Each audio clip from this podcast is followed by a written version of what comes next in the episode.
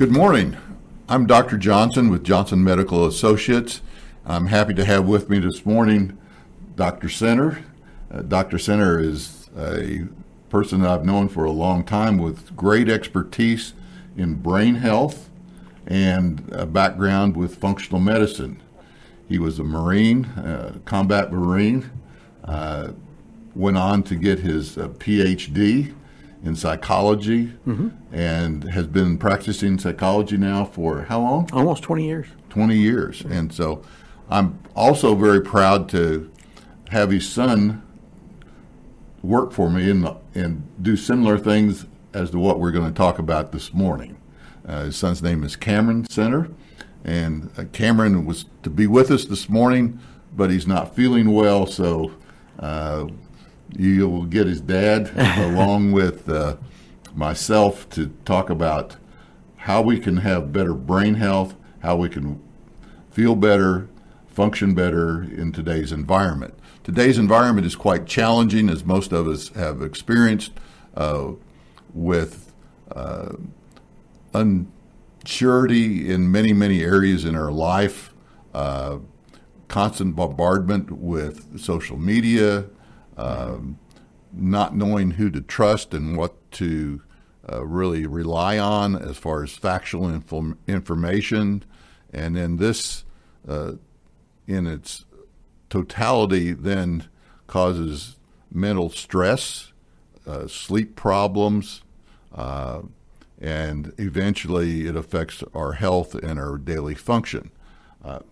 So, in your background, uh, you've worked with functional medicine people. You have your own clinic where you work and focus on brain health. Uh, what should a person look for uh, if they aren't feeling well, uh, having trouble with their thought processes, having trouble with their mental acuity? Uh, so many people just come in and say, uh, I have brain fog. they can't get their thoughts organized. Um, and a lot of what I see is uh, they're just overloaded, or they aren't getting good sleep, or they're having uh, reactions to different foods they're eating, um, and their brains do not function well. In, in our clinic, in Johnson Medical Associates, uh, we do QEEGs, neurocognitive assessments, and we also assess for food sensitivity, uh, con- concussions that have occurred in the past, brain injury, which all hinder our sense of well being and our ability to function. Uh, when patients come to you, how, how do you approach them and what do you look at to help them get organized and how to approach uh, better health? So we, we kind of view um, the journey to health as, as part of you know the overall life journey. I mean, so we're always doing things that affect our health. Uh, the foundations of health are really the pillars of diet, sleep, and exercise. And so when we want to understand why people are struggling, you know, the first thing that we're going to want to assess is, you know, where are you in terms of diet, sleep, and exercise habits? Um, it's important to know things like, you know, your genetic vulnerability. So we do functional genetic testing. Uh, we do neurotransmitter and stress hormone testing. We do food sensitivity tests. Uh, we also spend a lot of time talking about sources of stress. And, and any aspect of our life is the potential source for stress. So, diet, sleep, and exercise can be stress points, but so can financial stressors, educational stressors, uh, relational, emotional, spiritual. Uh, all of those things can be sources of stress. And so, in order to understand why a person might be struggling with this, that, or the other issue, and how can we restore them to health, we really have to know, you know, what's going on in the background.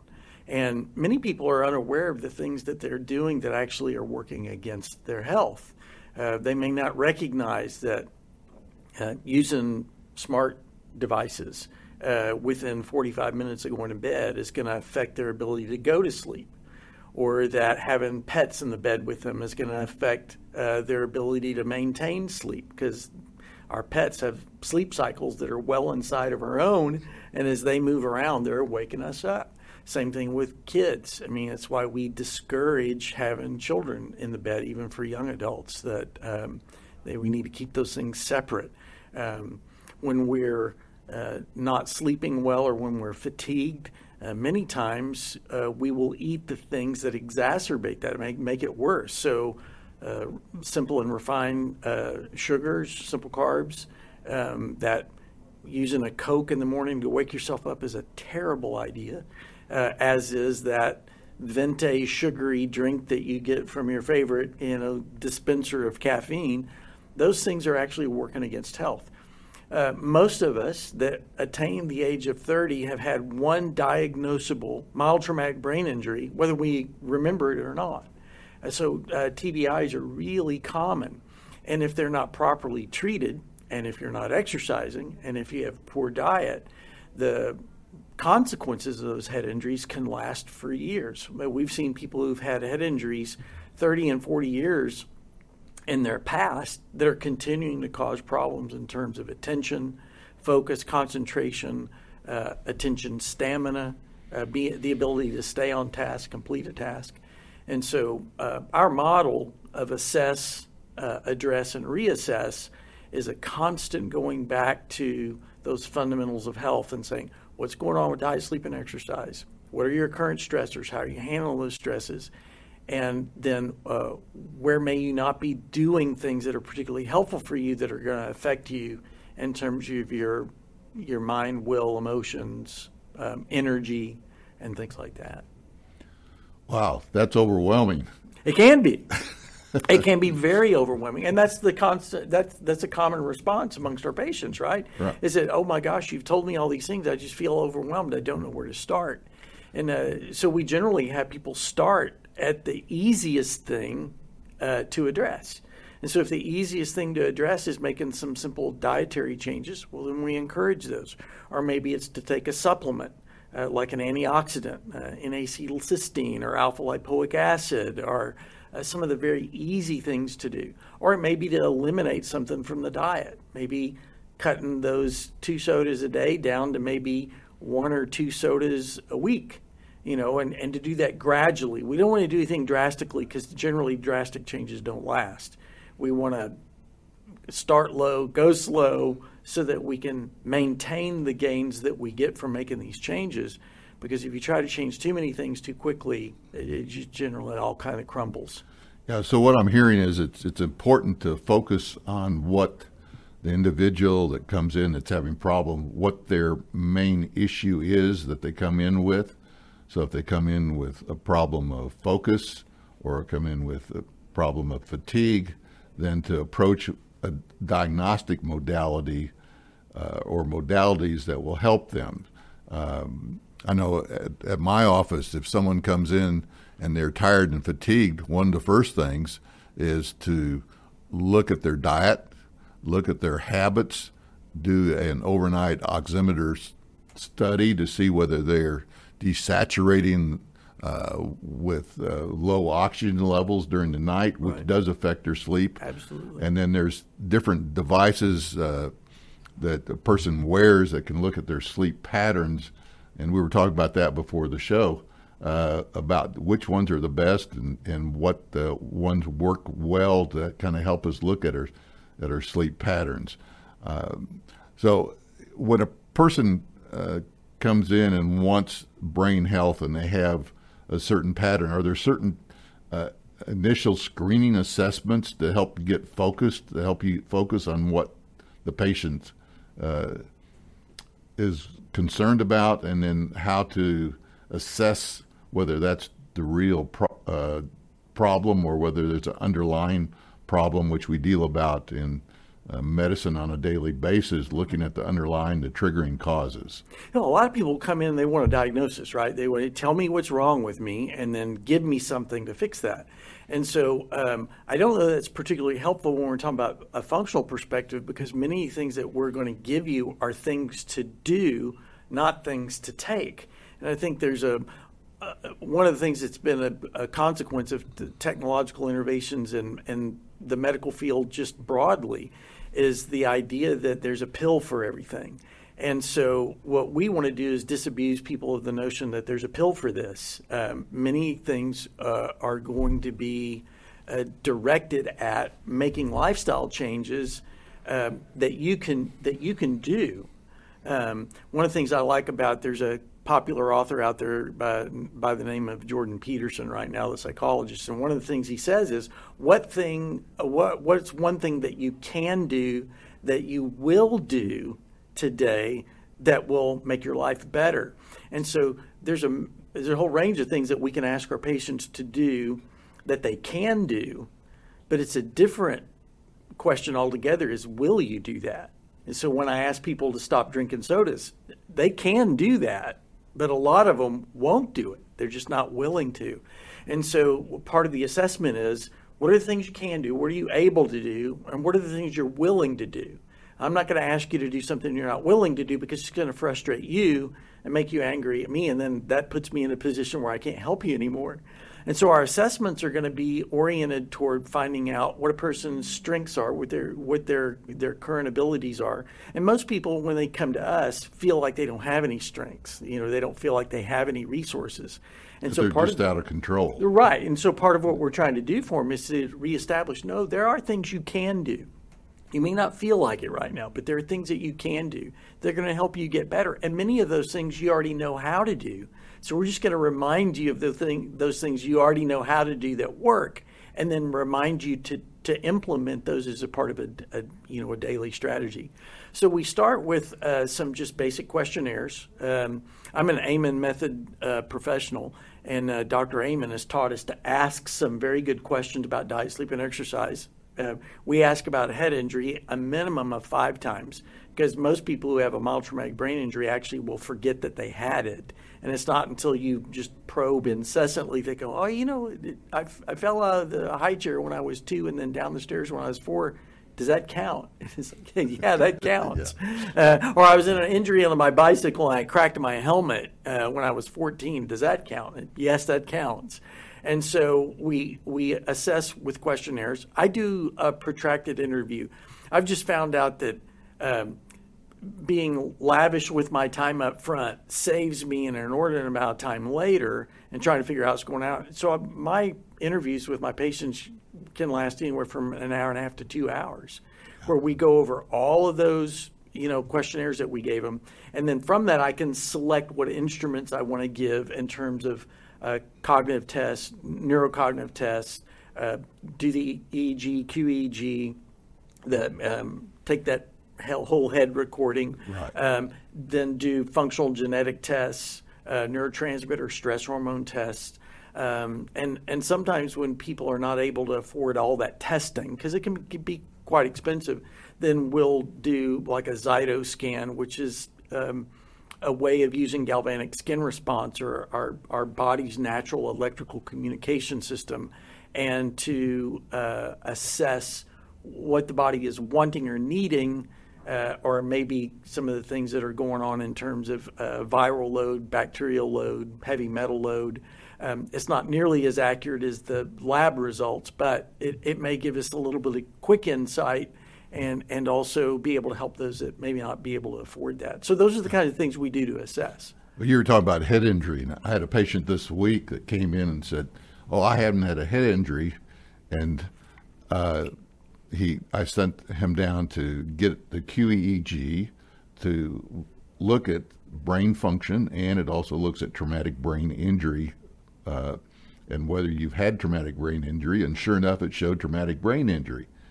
And came back in and said, No, I never had it, uh, and didn't realize that I had a traumatic brain injury until I went to get my hair cut. And the person was washing my hair and said, What's this, this lump back here in the back of your head? and then it dawned on him that he had fallen, and well, he had been struck in the back of the head at age three and had to have staples in his head. Right. And that the head injury that was showing up was from age three, which was very significant in the diagnostic QEEG uh, exam. Yeah. So, so as a retired, um, you know, military guy, combat vet, um, having spent over 20 years in the Marine Corps, um, th- that's a head injury rife environment. I mean, you just stay in long enough, you're going to get one. And, and things like dynamic overpressure from explosions or IEDs, you don't have to have shrapnel in your body, you get a closed head It's wound. percussion injury. Right, ex- exactly. And the concussive forces are incredible. But we live here in Texas. I mean, we're the football state, right? And so uh, almost all of our, you know, young adult males have played football at some level. Um, a lot of our, our girls are playing soccer. And so um, if you had one or two wet footballs, or, or soccer balls, you know, you're you're going to sustain subconcussive forces, and if you get enough of those, they equal a head injury. Uh, and so, and we tend to live lifestyles now that are head injury inducing lifestyles. And so, um, we can't mitigate against every risk, but we can wear helmets and things like Yeah, that. but it could be as simple as raising your head up underneath a cupboard A- a- exactly right. and and banging your head or on the mantle. Absolutely right. Yeah. And then it affects your brain health, your your function aspect of it. Absolutely, absolutely. And so the the the thing about head injuries is that, uh, and we've been researching this now for a good 40, 50 years, really intensively, and that we've we've found that.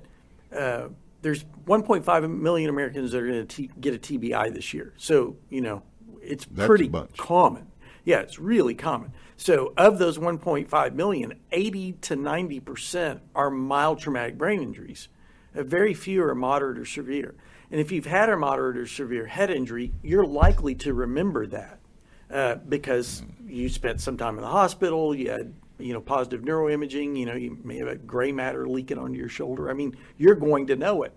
The mild ones, however, uh, the further you get away from, less likely you are to remember that you had one. And if you've had several of them, you're even more likely to not remember that you had one because one of the effects of a head injury is it affects your memory.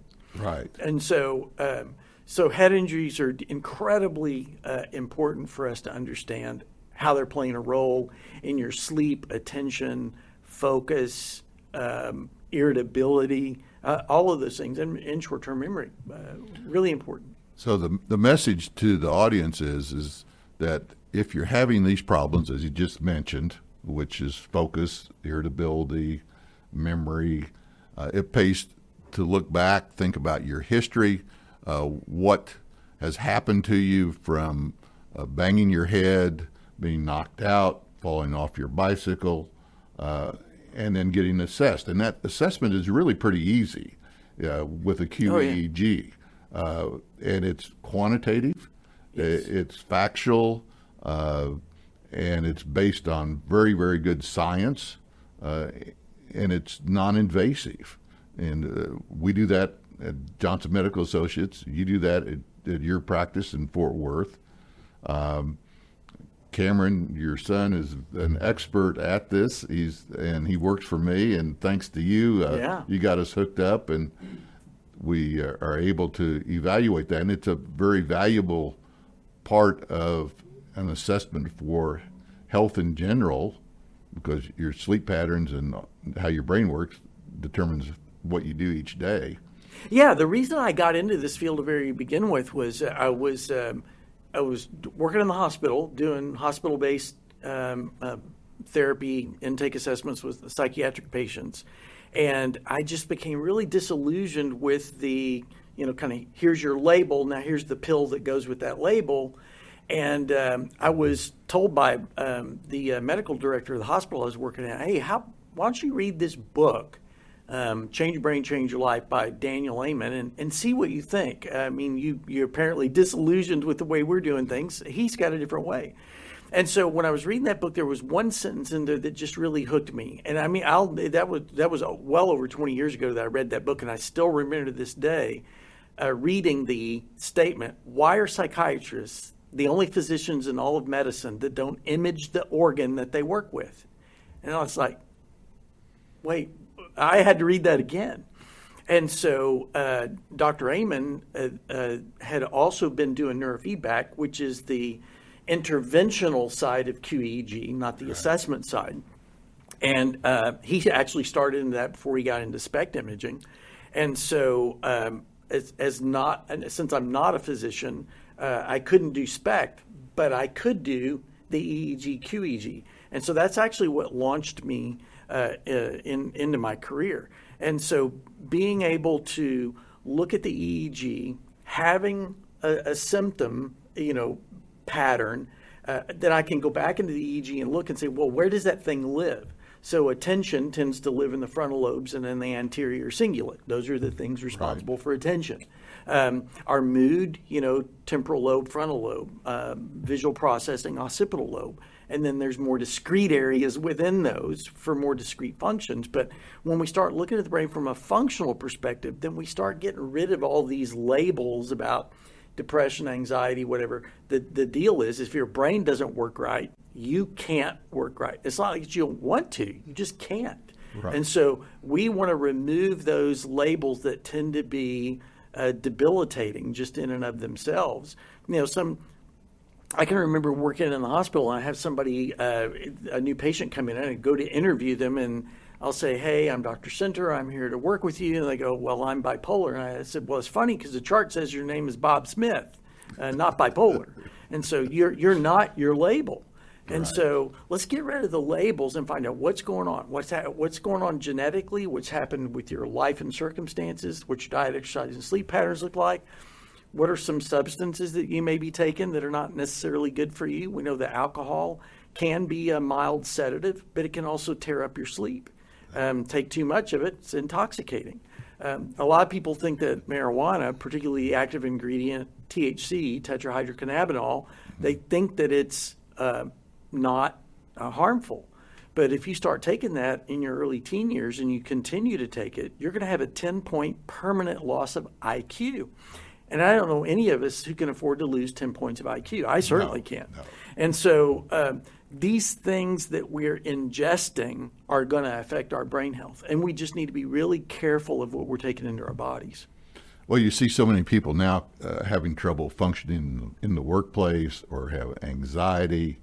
Um, and what we're talking about today is how to look at the underlying stimulating factors that create this in an individual, whether it's their brain hormones, as we talk about measuring uh, those are neurotransmitters like serotonin, epinephrine, norepinephrine, dopamine, PEA, uh, which involve your mood, your uh, sense of well being, your focus, uh, your energy level. Uh, so it's important that we look at brain function as we do with QEEG. Yes. And then we look at brain hormones, which affect our mood uh, in standard type medicine, a lot of people are placed on different mood altering medications.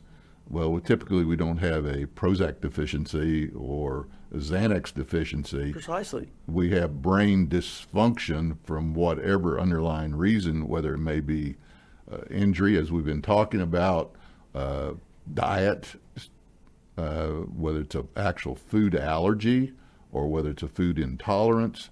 Uh, I see many people that are gluten intolerant yes. or are close to having celiac disease, and there's a genetic test that we do for gluten intolerance. And I find that people are much more compliant with a diet, a gluten free diet, if they know genetically that they can't tolerate it. Absolutely. And yeah. so I use not only the test as a diagnostic tool, but also as an incentive uh, an understanding process so that they are more compliant and understand what will happen if they are not compliant. And we, we don't assume that any of our patients want to feel badly. I mean, right. if you knew that this thing was making you feel bad and you knew that that was the source of it, you probably wouldn't do that. And so we approach our patients with the information that what we're going to give you is going to give you some insights as to why you may be feeling this way. And there may be a combination, it's almost always a combination of something that you're doing or not doing in combination with your uh, your genetic makeup that's causing these things to happen. So if you have the gluten intolerance or celiac that has a genetic basis, uh, and it may be different from siblings, children, or parents.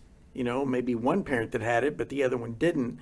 And so there may be things that people in your household can eat that, that you can't. And that becomes a challenge, particularly if you're the mom who has the issue and you're trying to feed these people and yet there's things that you're having to make for them that you can't eat or vice versa it becomes very difficult to meal plan for a family around the individual variations and yet it's what you've got to do. Well, I find it's the easiest that the mom has the problem. Yeah, yes, mom just makes everybody eat what she eats. Yeah. exactly, but yeah. also the offspring then have one of her genes, and so if she has quite severe gluten intolerance, then most likely the offspring or the offspring will have one of those genes. Right. And if you really ask the question, well, what are their bowel habits? Do they have abdominal pain? Exactly. Are they getting sick frequently?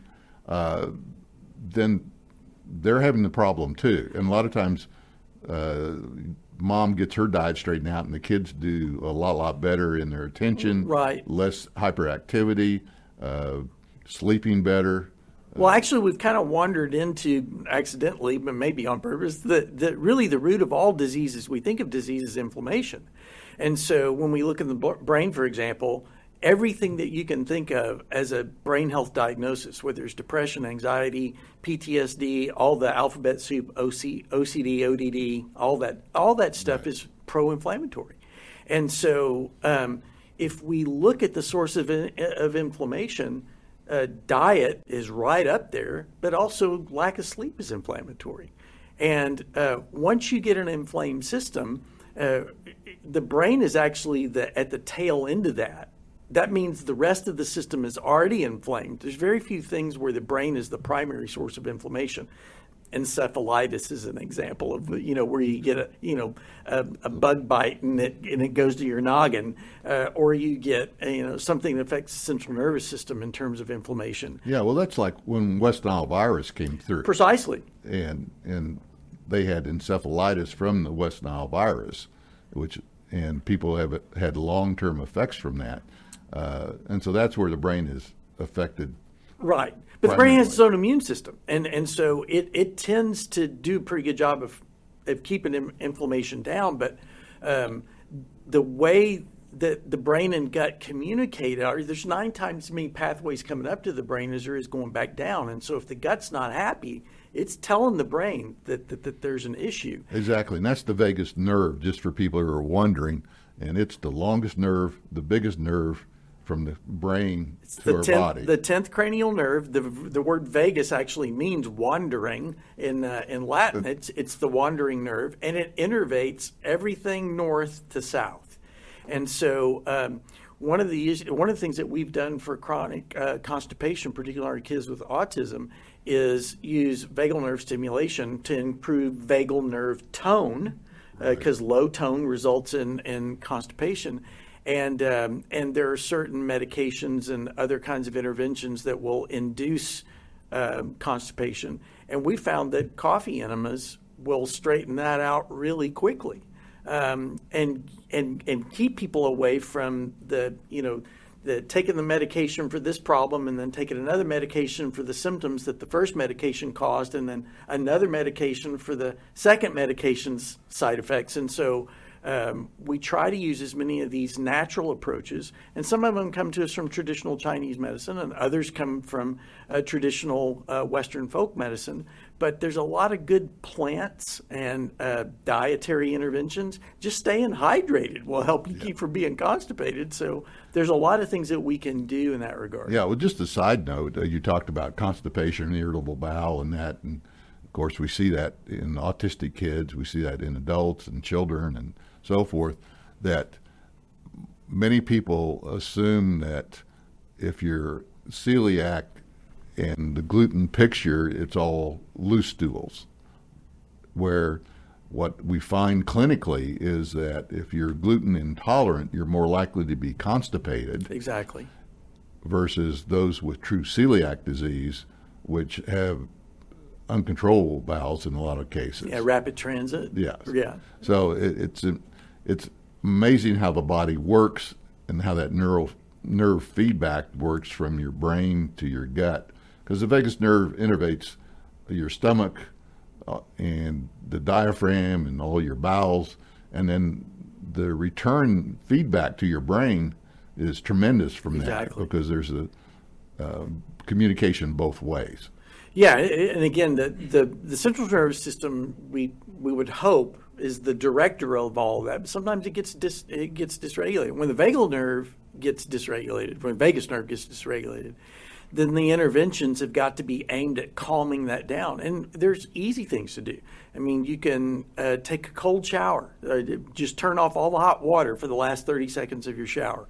Will will increase vagal nerve tone. You can sing out loud in the car as long as you don't have anybody in there with you. Uh, you, you, can you can you can scream and yell. You can put your face in a bowl of ice water for as long as you can hold your breath. There's Lots of things you can do. St- stimulate the gag reflex while you're brushing your teeth. You know, before you brush your teeth, you can put it on the back of your tongue to stimulate that gag response. That is that's before breakfast too. Uh, yes, before breakfast as well, before you've eaten. But uh, those things can in, induce that yeah. uh, uh vagal uh, nerve tone. Uh, essentially, what we're trying to do is in people with low tone, the sympathetic nervous system is dominating. And what we want is to increase the parasympathetic nervous system, para, alongside. Right. That's what it really means, to come alongside to keep the sympathetic nervous system from dominating. Um, and most of us know people who are uh, who have low vagal nerve tone. They tend to be very irritable, have that short fuse. Uh, they tend to go into chest wall muscle breathing when they're anxious. So instead of breathing diaphragmatically, uh, they they do rapid, shallow breathing, and all of those things are, are the sign of, of poor vagal nerve tone.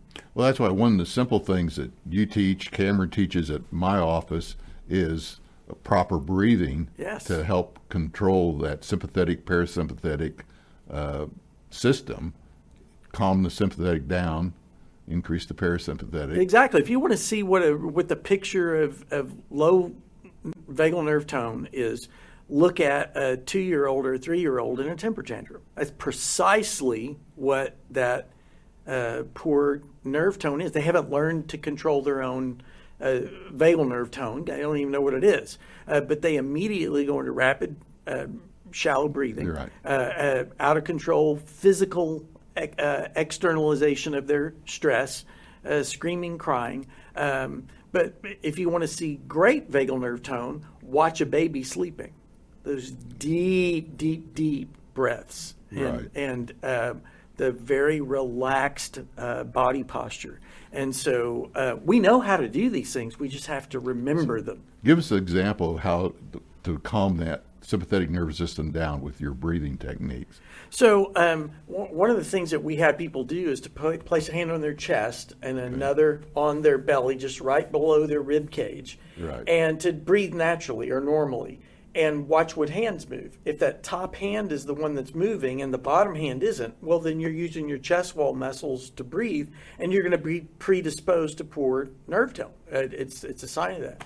So the way to overcome that is is to do a little bit of plank in your chair, and to take some deep, deep, deep breaths. See that top hand move, our uh, bottom hand move, and that top hand stay still, and then to increase your breath cycle length so that you're going all the way in you hold it for a count, generally of 20 to 30, and then let it out slowly, slowly, slowly let it out, and then hold there again and do that for about 10 or 15 breath cycles and do that throughout the day. And uh, you'll feel yourself being calmer coming out of that. So you count how many? How long do you count on the in, inhalation part of it? So I so it depends on how you, long you've been doing that. So I've been doing diaphragmatic breathing now for about 40 years. We I learned to do it in the military, believe yeah. it or not, when I was learning how to shoot, because uh, you, you, can't shoot if you're not if you're breathing erratically, and so um, I can do a, maybe two breath cycles a minute. Um, we recommend people do more like five to six breath cycles a minute, so they're not holding their breath to where they're gasping at the end of it. Right. And then to just let it out slowly, in through your nose, out through your mouth. That's kind of like one of the keys. Well, one of the things I've heard in to the count of four, hold for the count of four, and out for the count of four. So it depends on how you count to four, right? Yeah, you do exactly. one, two, well, three. Are you doing 1001, 1002, which is what most people do when they're doing right. a count of four? But yeah, so just, four seconds in. Uh, how long to hold? Again, you you want to hold until you feel the urge to exhale Okay. Yeah, That's the optimal. That's the optimal, and, and it'll take you. Well, the longer you do it, the longer it'll be before you have the urge to exhale. So uh, as soon as you feel the urge to exhale, then exhale. Exhale through your mouth and blow it all out. You want to feel like you're getting it all the way out. And when you're breathing in, you want to draw it like you're feeling like you're pulling that breath all the way down into your toes. Pull it as deeply as you can, and then hold it. And initially, it'll give you a little bit of a burn sensation. You'll feel like you got a little bit of lung burn going on there. But eventually, you'll be taking it. There, there's an estimation that Americans probably only take uh, 25 to 30 percent of the lung capacity as they're breathing. They don't take full breaths. Um, and again, one of the things that we have with smart devices like Apple Watches uh, is that it'll measure your your you know your breath your breath cycle, and it'll give you an estimation of your uh, VO2 max. It'll give you a, a, an indication or an approximation of how much air you're actually getting in when it is that you do breathe, and it's a measure of breathing efficiency. So I often wonder, and you may have the answer, as how much focus, like on the Apple Watch, for these vital signs or the monitoring of your breathing is healthy, and how much is getting into the OCD type realm. Right. So, because I see people come in really focused on just one area or another area, and it's really caused imbalance in their thought process. So, how do you help those people and, and help them to get focused on the, the right amount of knowledge, monitoring, uh, versus being overly concerned? Well, you raise an interesting point, and that is, can we focus on our health to the neglect of our health? And the answer is, yeah, we can focus on anything to the neglect of things that are, really important. Um, we encourage tech breaks, even from your your health monitoring devices, and so. Uh, I know that people want to track their sleep and then they want to track their steps and they want to track their calories. And they even have programs now where you can take pictures of what you're going to eat with your phone and estimate your calorie intake based on the picture. Um, you can go overboard with that. Uh, we, we, would, we would suggest that you uh, monitor those things um, once a day, uh, not all day. And the best time to do it is just before you go into your evening mindfulness exercise where you're getting rid of all technology. The last thing you you know you you close out is that health stats. Just take a perusal through it. Notice what you notice about what you're doing amongst all the things that it measures and don't focus on any one to the neglect of the others and then put it down. If you're spending any more than five to seven minutes a day looking at your health stats, you're you're you're you're misusing the tool. The tool wasn't designed for you to focus on for any significant part of your day. So we just talked about how to kind of calm yourself down if you find yourself becoming anxious, uh, kind of irritable, that type of thing. And the breathing exercises during the day is a super easy way to do that. You can do it wherever you are. Exactly. Just take a couple minutes, uh, do the breathing exercises. That will help calm the brain, calm your whole body system down. You just mentioned about uh, using smart devices, watching TV. Uh, how, how, what, and that's helping to calm your brain down at night is to give your brain a rest. What do you perceive as a, as a healthy type pattern during the day on, on how you structure Right. a, a healthy day and then how you get yourself set up for a healthy sleep at night? Well, one of the things we tell people is that smart devices will make you stupid. You got to be really careful with how you're using your smart technology. First of all, don't introduce it to your children um, in an all at once fashion. So we don't- don't hand them a smart device at um, elementary school and then have unlimited access to that device, you know, during the waking day. Uh, there should be there should be limits on it, and um, a- again, kids. uh, We've seen it. We've gone into rooms with children who all have smart devices, and they can be sitting next to the person that they're communicating with, but they're doing it over their smart device. They're not even talking to one another. I, I we've seen adults do that. All be in the same room together, but they've got their phones out. Um, And so um, we need to disconnect from those as often as we can, as much as we can, so that those things don't dominate our lives. Part of the problem is, is that many of us have busy schedule have moved our schedule over there. We get our email there, we get our text messages, our phone calls, um, our directions to get to and from places, and so we are interacting with them a, a lot. And and sometimes it's healthy, and at other times it's not. So the question is, well, when is it not? Well, when it's keeping us from being able to interact with people because we're having to check our phones and we're having to attend to what's going on on our smart device instead of the person that's right in front of us. So we were, I recommend you have a place to park your device when it's when you don't need to have access to it. Uh, a lot of com- a lot of corporations are recognizing that there's a significant loss uh, of time and dedicated effort to the company due to smart devices. And so they now are requiring employees uh, to lock them away in a central location. And you have to come check your device out. You can't just, you know, can't use it all the time because of time lost. And so uh, the devices themselves have the ability to track your usage of them. And if, if you find out that during the waking day you're using those devices more than three or four hours, you're probably in the danger zone of too much usage in the 45 minutes before you go to bed, you should eliminate all size, all, all of those devices altogether.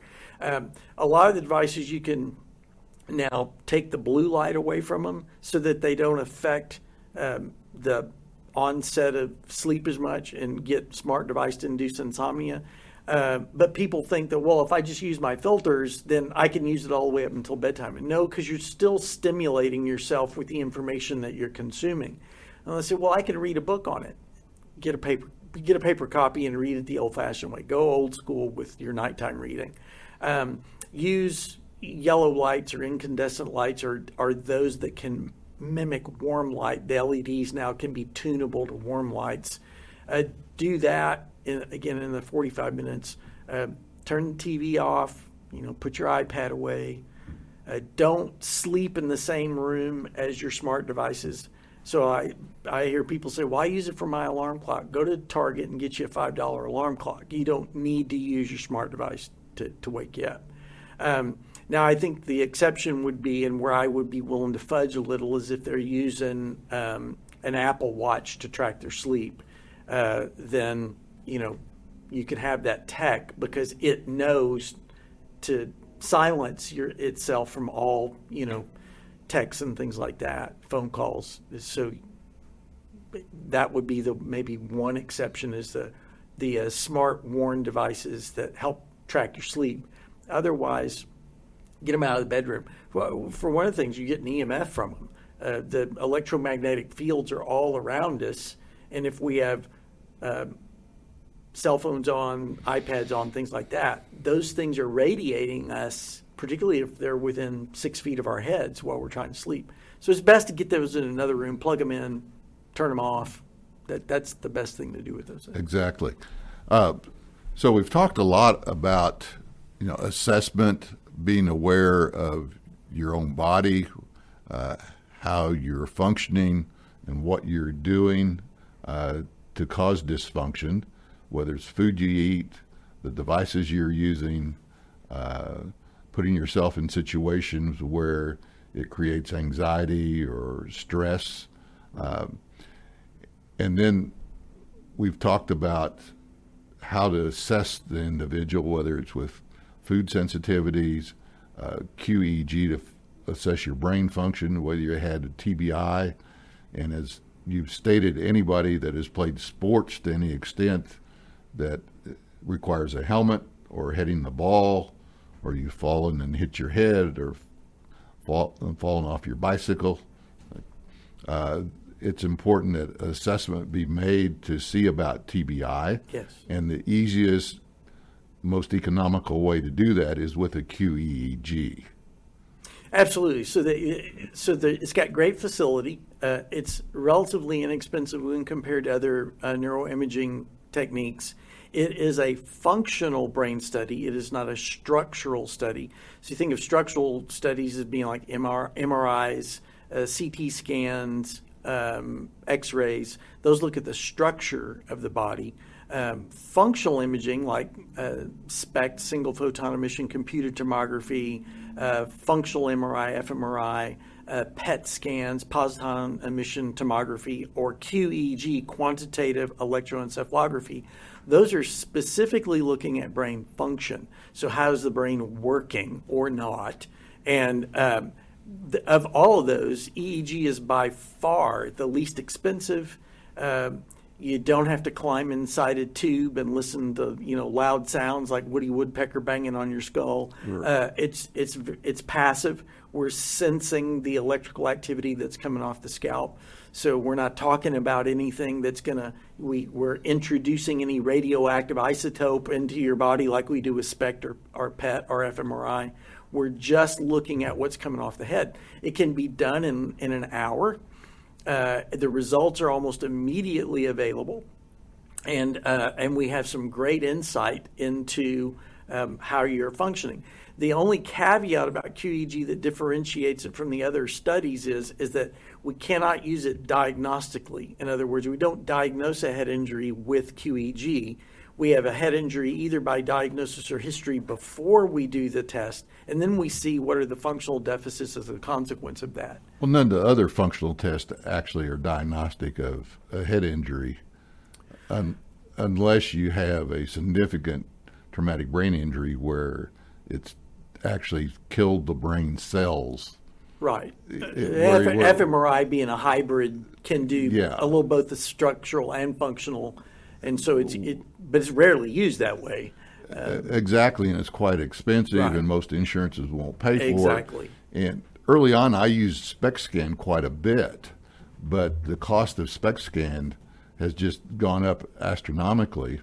And so, for a person that is cash paying or their insurance won't pay for it, a SPECT can cost four or five thousand dollars. Right, and unless and, we're expecting Parkinson's, you know, and things, and or we want to differentiate it from maybe Lewy body dementia, then we would do a SPECT scan, just a D, uh, the DAT of the SPECT, just to see whether or not you know we might have a disease exactly. Process. But that's uh, rare case. Yeah. You know, and and that's generally paid for by insurance if you suspect Parkinson's. Right. That test uh, is indicated. Yeah, that that test is indicated um, with it.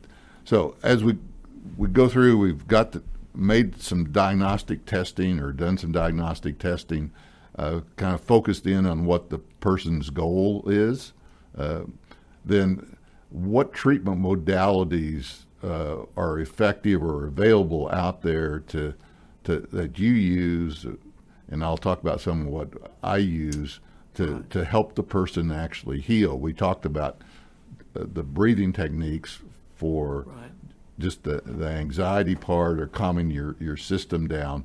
What other techniques then? You talked about neurofeedback as, as a technique. Can you explain a little bit on, on how those are used and and how okay. you use them, what you see as a result? So I'm going to back up just a hair. So I, I told you the process we use. We kind of uh, label it assess, address, and reassess. And so the the point of the assessment is to find out the what and where and we hope that we have convergent validity, which is a technical term. That all that means is that all the tests that we're doing are pointing to the same thing or things.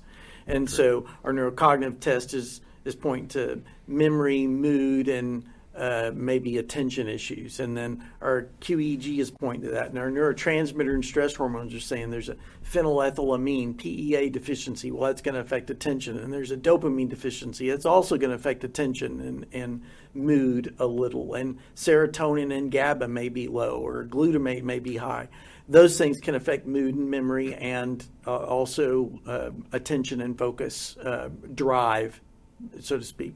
So now we have all these tests that are saying, hey, we've got issues that are going on in the brain and body that are related to mood, memory, and focus. So our interventions are going to be related to mood, memory, and focus. And so we may do neurofeedback and work on the frontal lobes and the limbic lobe to re-regulate that chain. Uh, we may be doing photobiomodulation, which is infrared, near infrared, and red light therapy to increase cerebral blood flow and oxygenation and, and uh, mitochondrial DNA activity. Uh, and it's been shown through research that if you can increase cerebral blood flow and oxygenation, you do two things. You give the brain more of what it needs, oxygen to, to burn uh, for metabolic things, but you also increase the trash hauling capability of the bloodstream to, to move toxins out of the tissues. Our brains are 80% glial fat by volume, so we're, our brains are mostly fat.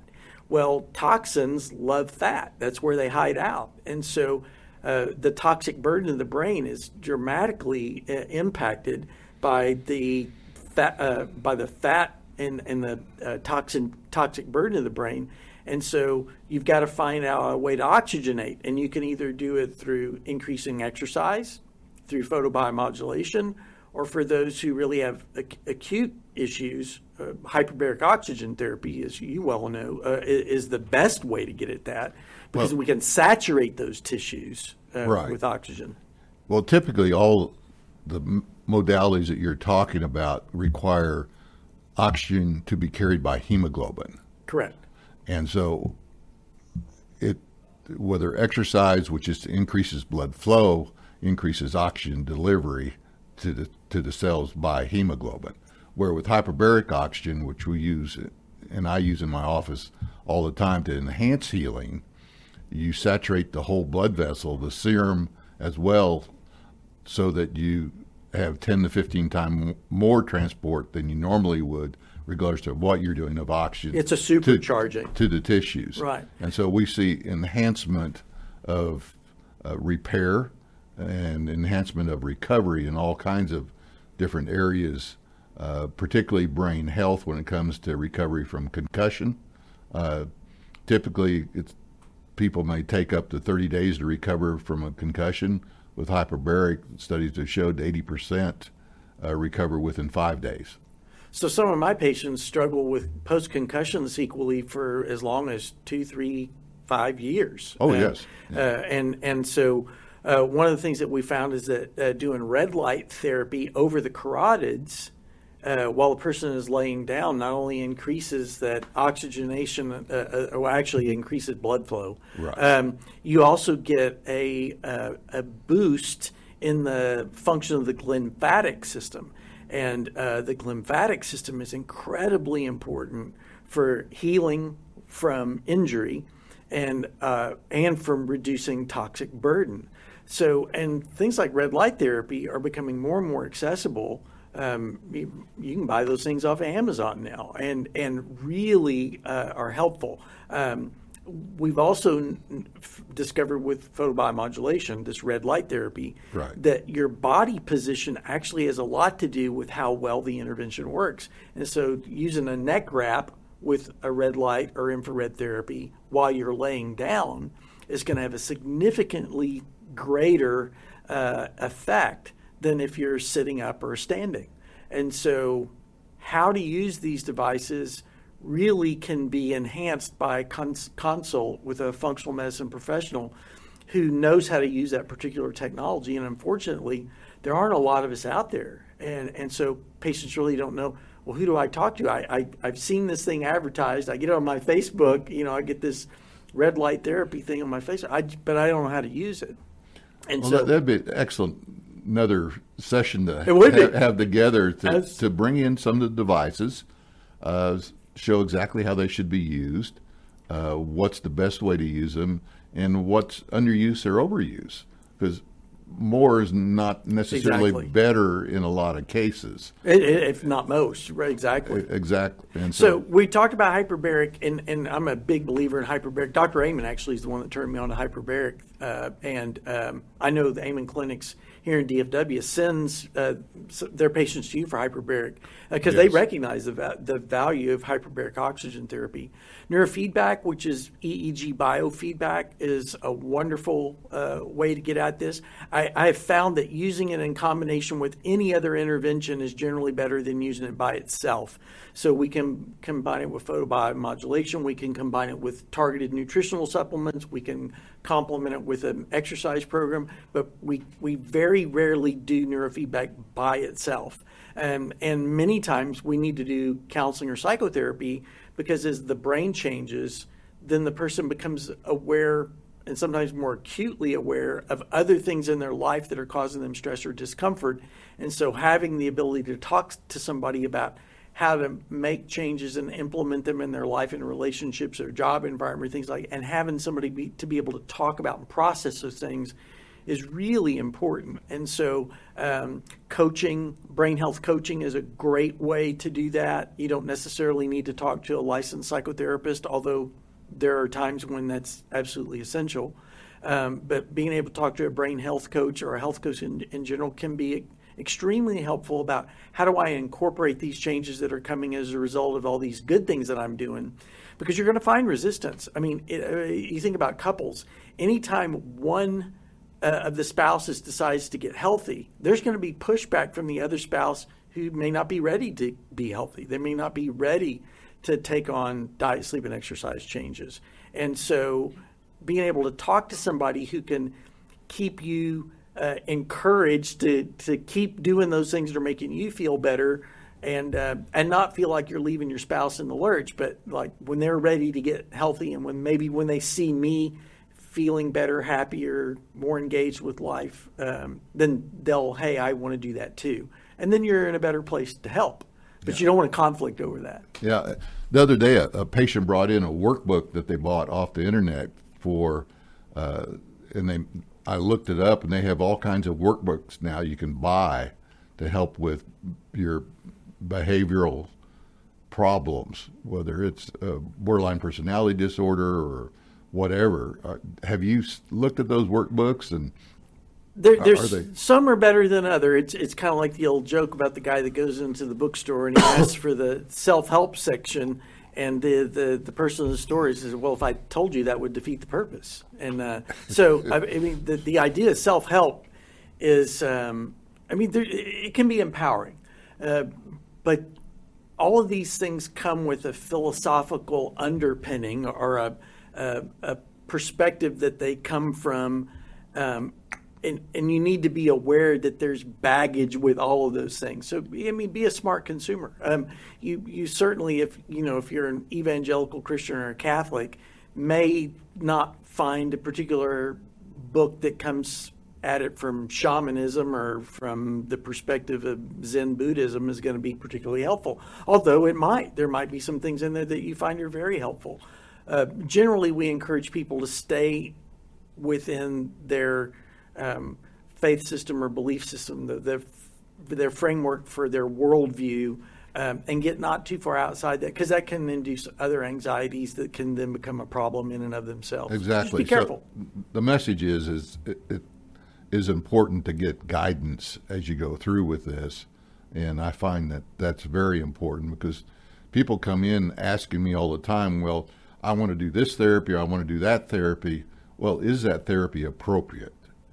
Exactly. And so you have to go back to the basics as we've been talking about of you know what is the underlying cause, what is the, the main issue, and then once you define that, just as you, you pointed out here in our discussion, then you can have a plan to help for improvement and hopefully healing and cure. Well, so as as folks are searching if you get on the internet and you're looking for who who can I find to help me with this? Uh, I've heard about neurofeedback. I want to do neurofeedback.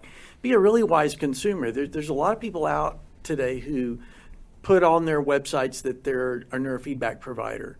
Um, but they may have gone to a, a, bought an equipment from a vendor. The vendor did a weekend workshop and said they're certified to do that. Well, that that is not the kind of certification that you want your provider to have.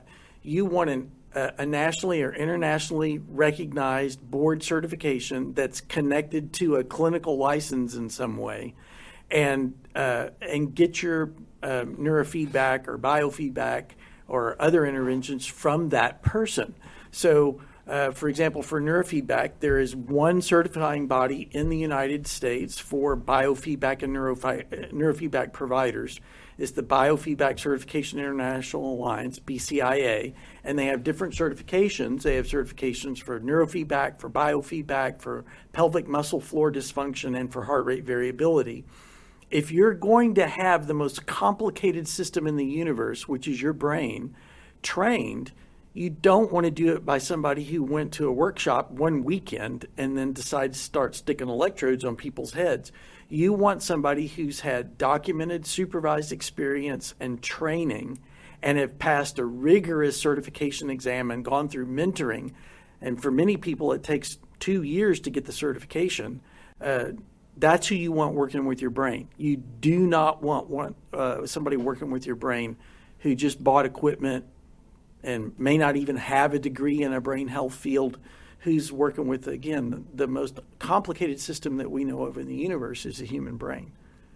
That, that's very important because you hear people coming in and say well i tried that and it didn't work or i'm worse in some cases. Precisely. And the next question is well who did you see uh, and what did they actually do Right. And, and, so many times you hear uh, equipment's used inappropriately. Uh, they're working on the wrong thing.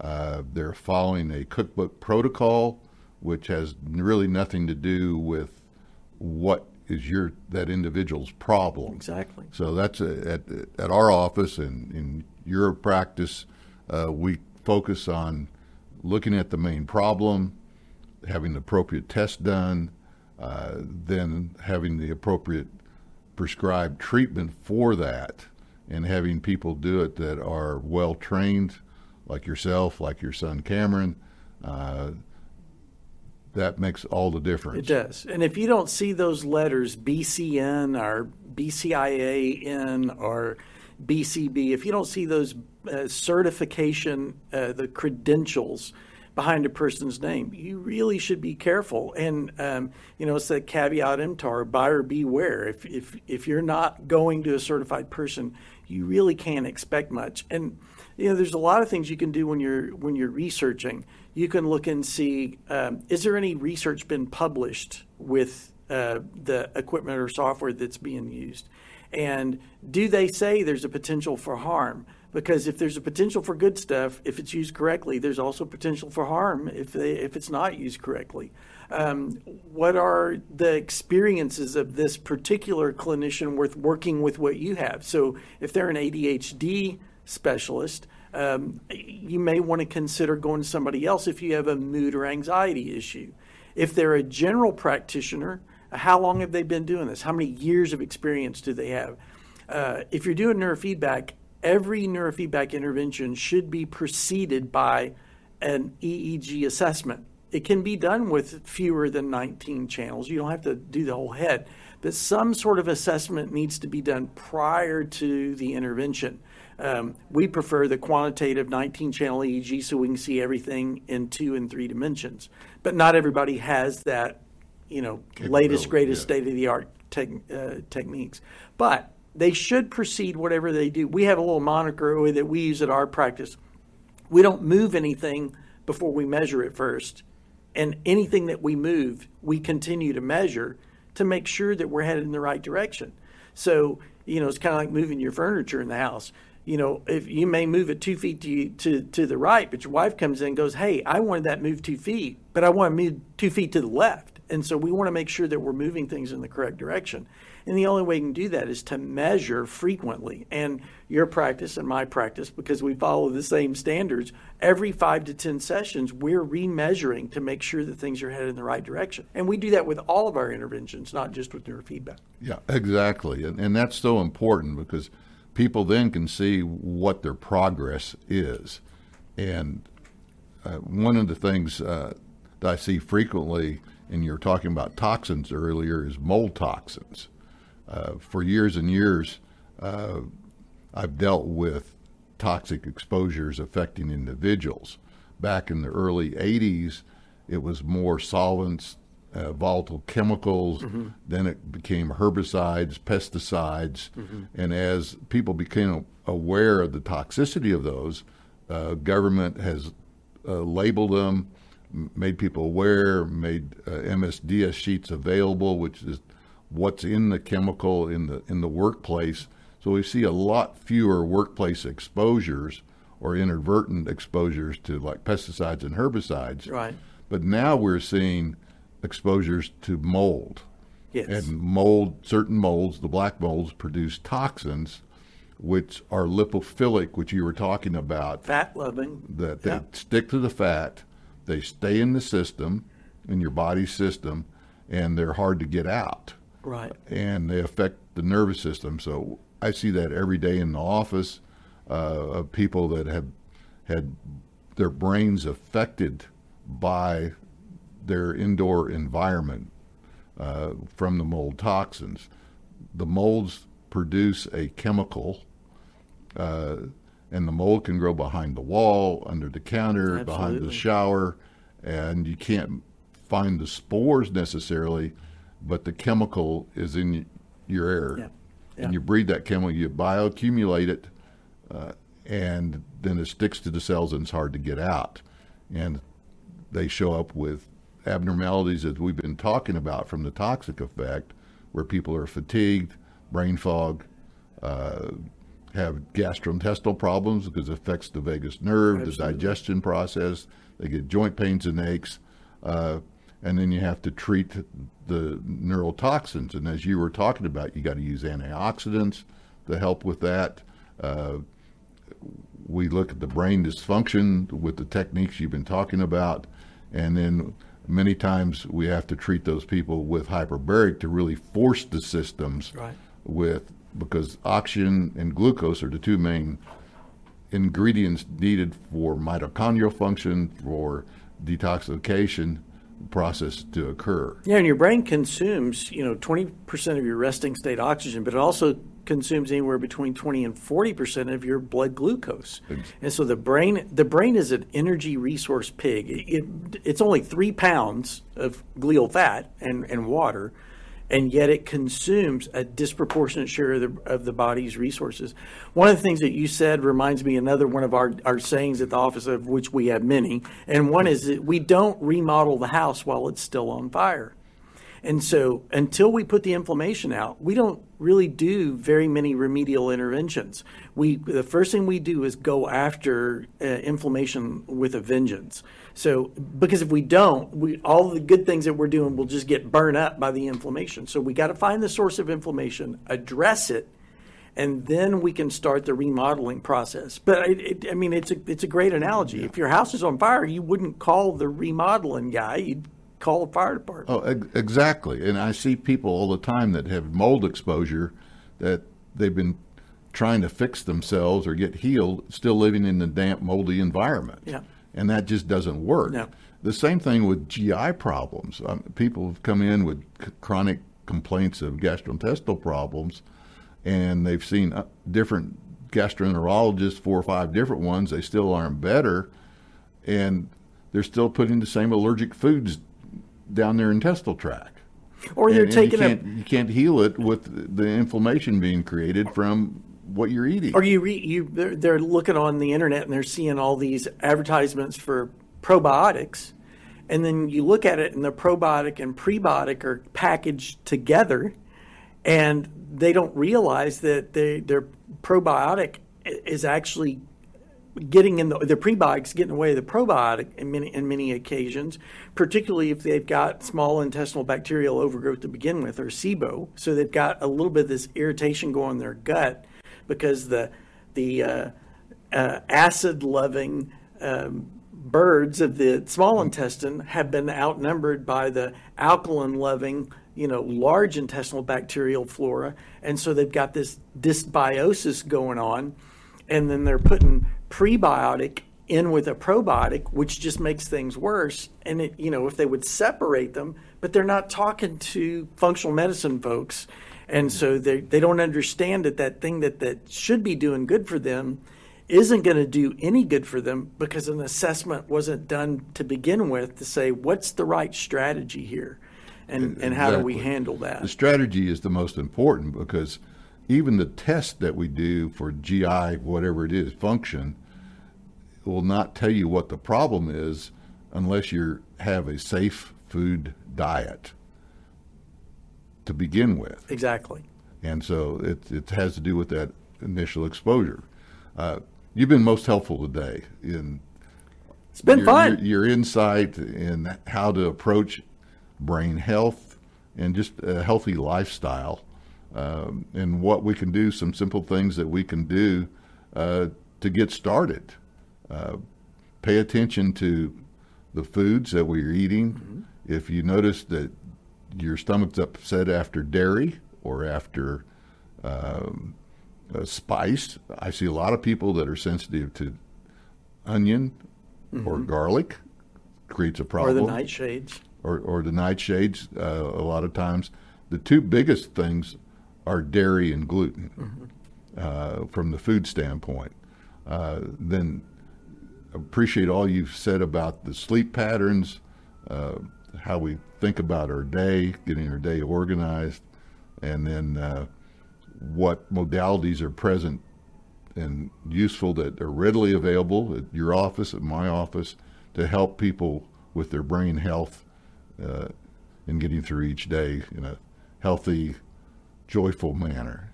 Thank you so much for being with us today. Thanks, Dr. Johnson. My folks at Brain Behavior Associates and I really appreciate the invite. Thank you. Well, you're welcome. Thank you for all your information, your time today. Thanks. You're welcome.